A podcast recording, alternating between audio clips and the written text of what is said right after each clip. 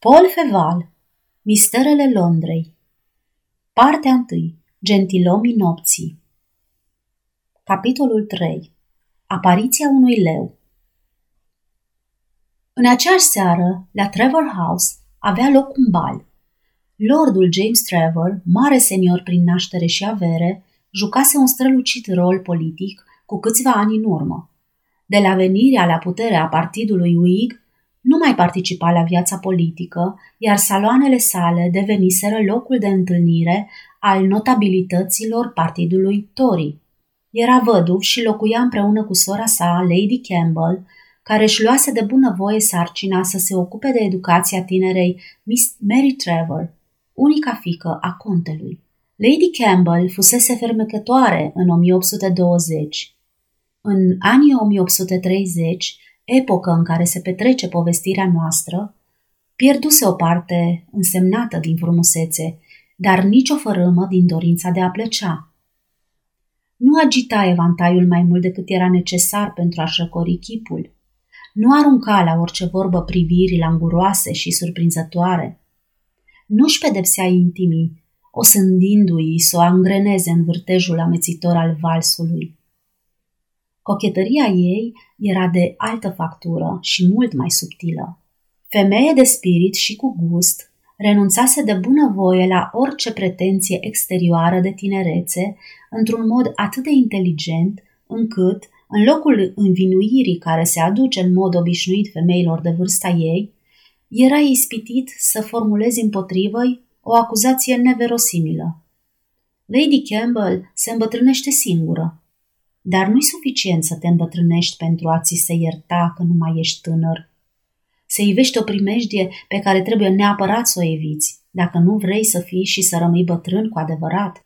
Lady Campbell își dăduse seama de această primejdie și o evitase cu abilitate.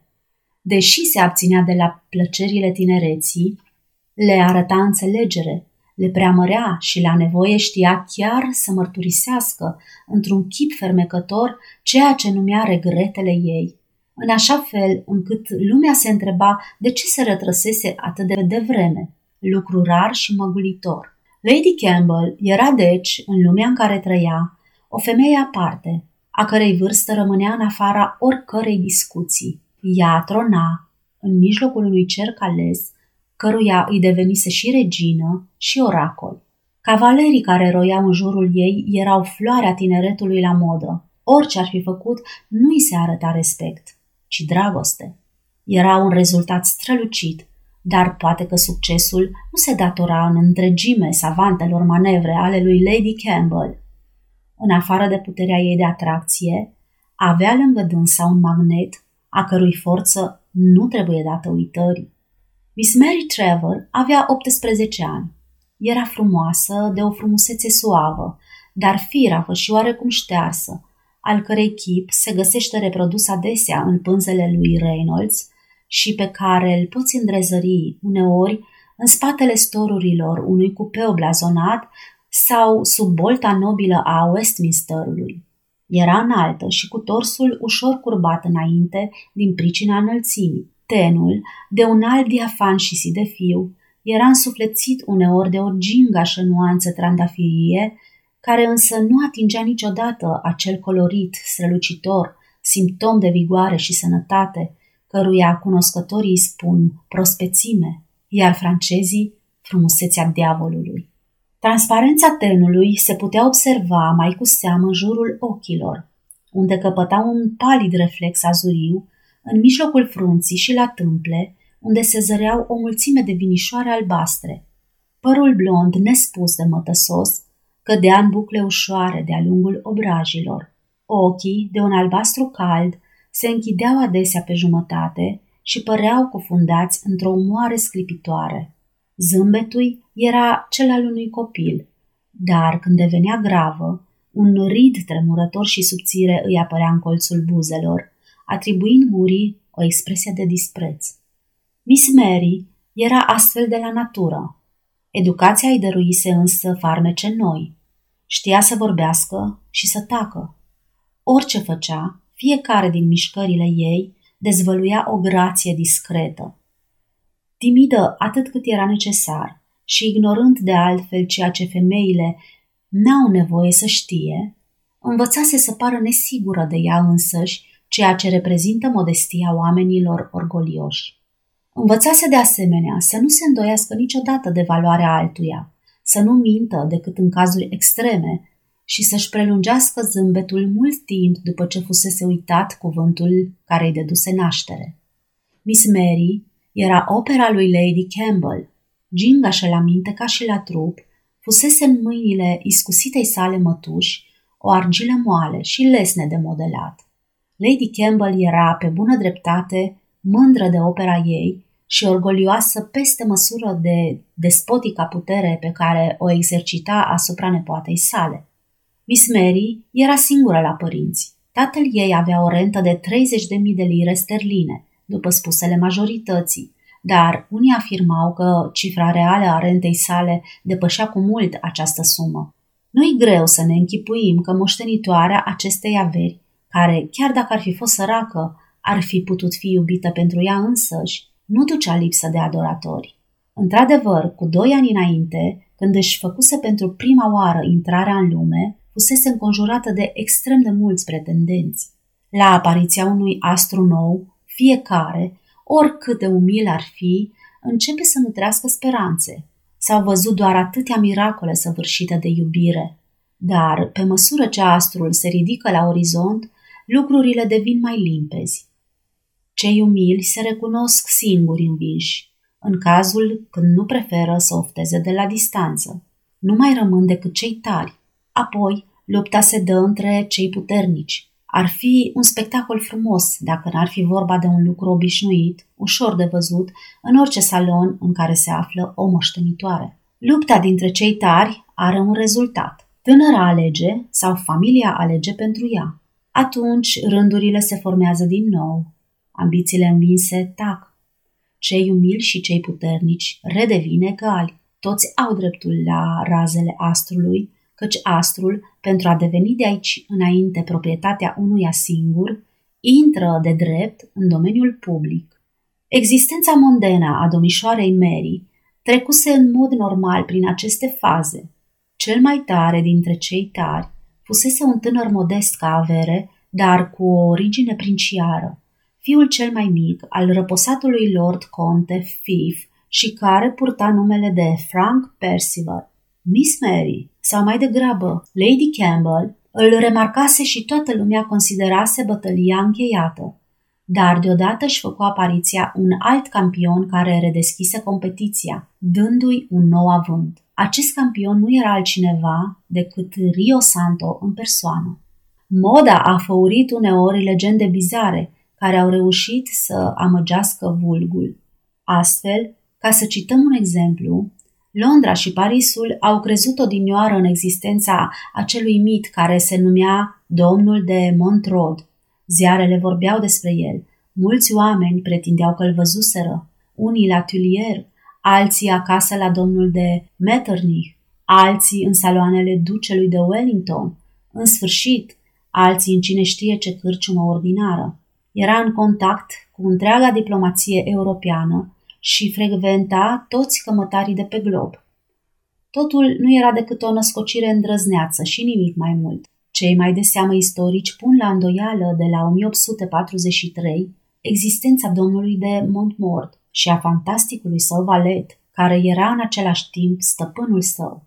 Dar toată lumea l-a recunoscut în anii 1830 pe marchizul Rio Santo, uluitorul, incomparabilul marchiz. Toată lumea își amintește de magnificența lui orientală.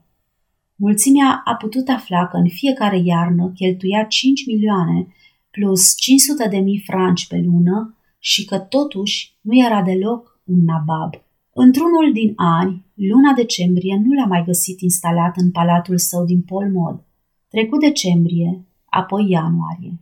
Jockey Clubul s-a întristat, Hyde Park a purtat doliu, iar corpul de balet de la Queen's Theatre a dansat un pas funebru în memoria lui. Murise? Era ruinat? Nimeni nu putea afirma nimic. Nimeni n-a știut vreodată. Dar, la urma urmei, ce importanță are? Oamenii de soiul lui Rio Sante au nevoie să trăiască prea mult? Ei petrec o zi, un an într-un oraș, apoi pleacă. Dar amintirea lor rămâne. Cei mai mulți cred că Rio Santo se va întoarce într-o bună zi. Nu suntem deloc în măsură astăzi să ne formulăm o părere în această privință. Fapt este că în 1830 Rio Santo sosise de la Paris, unde timp de patru sau cinci ierni la rând trecuse drept regele modei. El veni împreună cu armata sa de la chei, cu grajdurile, din care ultimul cal făcea cât trei sau patru armăsari ai celebrului conte de Cambis, cu haitele sale regale de ogari și cu mai multe duzini de baroane care mureau de plăcere visând la tenul palid și la pătrunzătorii săi ochi albaștri. De obicei, Londra nu se emoționează decât atunci când e cazul. Prinții străini, fiii de împărat, trec pe acolo cu totul neobservați. Rio Sante nu era decât marchiz. Cu toate acestea, la trei zile după sosirea sa, era tema tuturor conversațiilor. Palatele din West End vorbeau despre el, magazinele din Holborn și de pe Strand însăilau numeroase cancanuri în jurul persoanei sale, maghernițele din Bishopsgate îi rosteau cu respect numele. Era subiectul discuțiilor de la St. James, din Clare Market, Richmond și cocioabele de la Smithfield. Și totuși, nimeni nu se putea lăuda că îl văzuse pe acest faimos marchis de Rio Santo, despre care vorbea lumea. Primele trei sau patru zile după sosirea în Anglia și le petrecu în singurătatea minunatei sale locuințe din Belgrave Square. Dar ce importanță avea asta? În saloanele aristocratice, tinerii seniori îi aduceau osanale pe toate tonurile, iar în reuniunile burgheze, tinerii adolescenți se înclinau la auzul numelui respectat al ilustrului marchiz și până și în taverne, între două ginuri, se pomenea același nume. Fiecare și îl înfățișa pe misteriosul marchiz după înclinația firească a gândurilor sale. Bărbații însurați, induși în eroare de numele și reputația lui, se așteptau să-l vadă purtând mantaua roșie a lui Fra Diavolo sau cel puțin pălăria cu pene a lui Don Juan. Femeile înzestrau chipul lui necunoscut cu aerul fatal pe care romancierii de duzină îl conferă amărâților lor eroi diabolici. Fetele tinere îl vedeau în imaginația lor cu privirea visătoare, fruntea frământată, un nas acvilin și un surâs infernal, dar divin. Este lesne de înțeles că misterul și incertitudinea înflăcărau și mai mult dorința fiecăruia de a-l cunoaște pe marchizul de Rio Santo. Totuși, această dorință nu depășea o anumită sferă socială, rămânând concentrată în lumea celor două aristocrații rivale și, într-o formă foarte mică, în cea a comerțului de anvergură. Ca și cum n-ar fi existat până atunci destule motive de rivalitate, politica intră și ea în joc. Un zvon vag început să circule în cluburile de obicei bine informate. Se spunea că Marele Marchiz era trimisul secret al unei puteri străine de prim rang. Se dădeau asigurări că misiunea sa era confidențială și extrem de importantă. În rest, nimeni nu putea preciza despre ce era vorba. Dar tocmai din această cauză, faptul fu considerat pozitiv și materialmente dovedit. Întrebarea era căreia din personalitățile celor două partide, Whig sau Tory, îi va face prima vizită se încrucișară 30 de invitații, semnate de multe nume ilustre, dintre care cel mai puțin celebru poseda un palat și câteva milioane. Rio Santo nu se grăbi deloc să aleagă. Se lăsă mult timp așteptat. Apoi, într-o seară, după prima sa excursie la Richmond, acceptă să fie condus la Derby House. Lady Ophelia Bernwood, contesă de Derby, era văduva unui cavaler al Ordinului Jartierei. Averea ei rivaliza cu cea a bancherilor de pe Thames Street. Avea 25 de ani și trecea drept cea mai fermecătoare femeie de pe King's Road, care îi o stradă foarte întinsă și plină de femei încântătoare.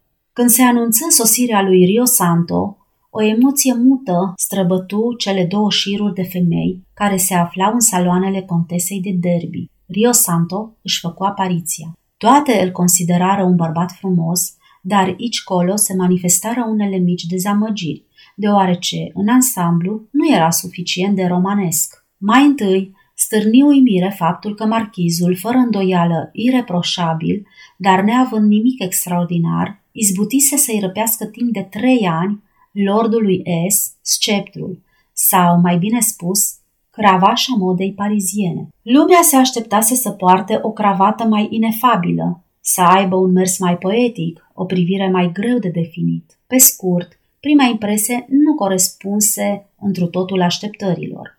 Dar Rio Santo începu să vorbească. Farmecul lui cuceri lumea cu atât mai ușor și mai repede, cu cât împotriva seducțiilor sale anunțate exista un fel de reacție preconcepută. Tinerele doamne își lăsară inimile purtate pe aripile verbului său electrizant, iar doamnele mai în vârstă regretară vremurile fericite când mai puteau fi electrizate. Curând, trebuie să se recunoască faptul că Rio Santo avea o inteligență scăpărătoare. Știa nu numai să anime o conversație, ceea ce este un lucru rar, ci să și vorbească. Inteligența lui suplă și puternică te cucerea. Era un om grav și strălucitor. Elogvența sa, deși nu făcea niciun efort pentru a o evidenția, putea să continue la nesfârșit și totuși poseda în cel mai înalt grad acea artă care le întrece pe toate, arta tăcerii.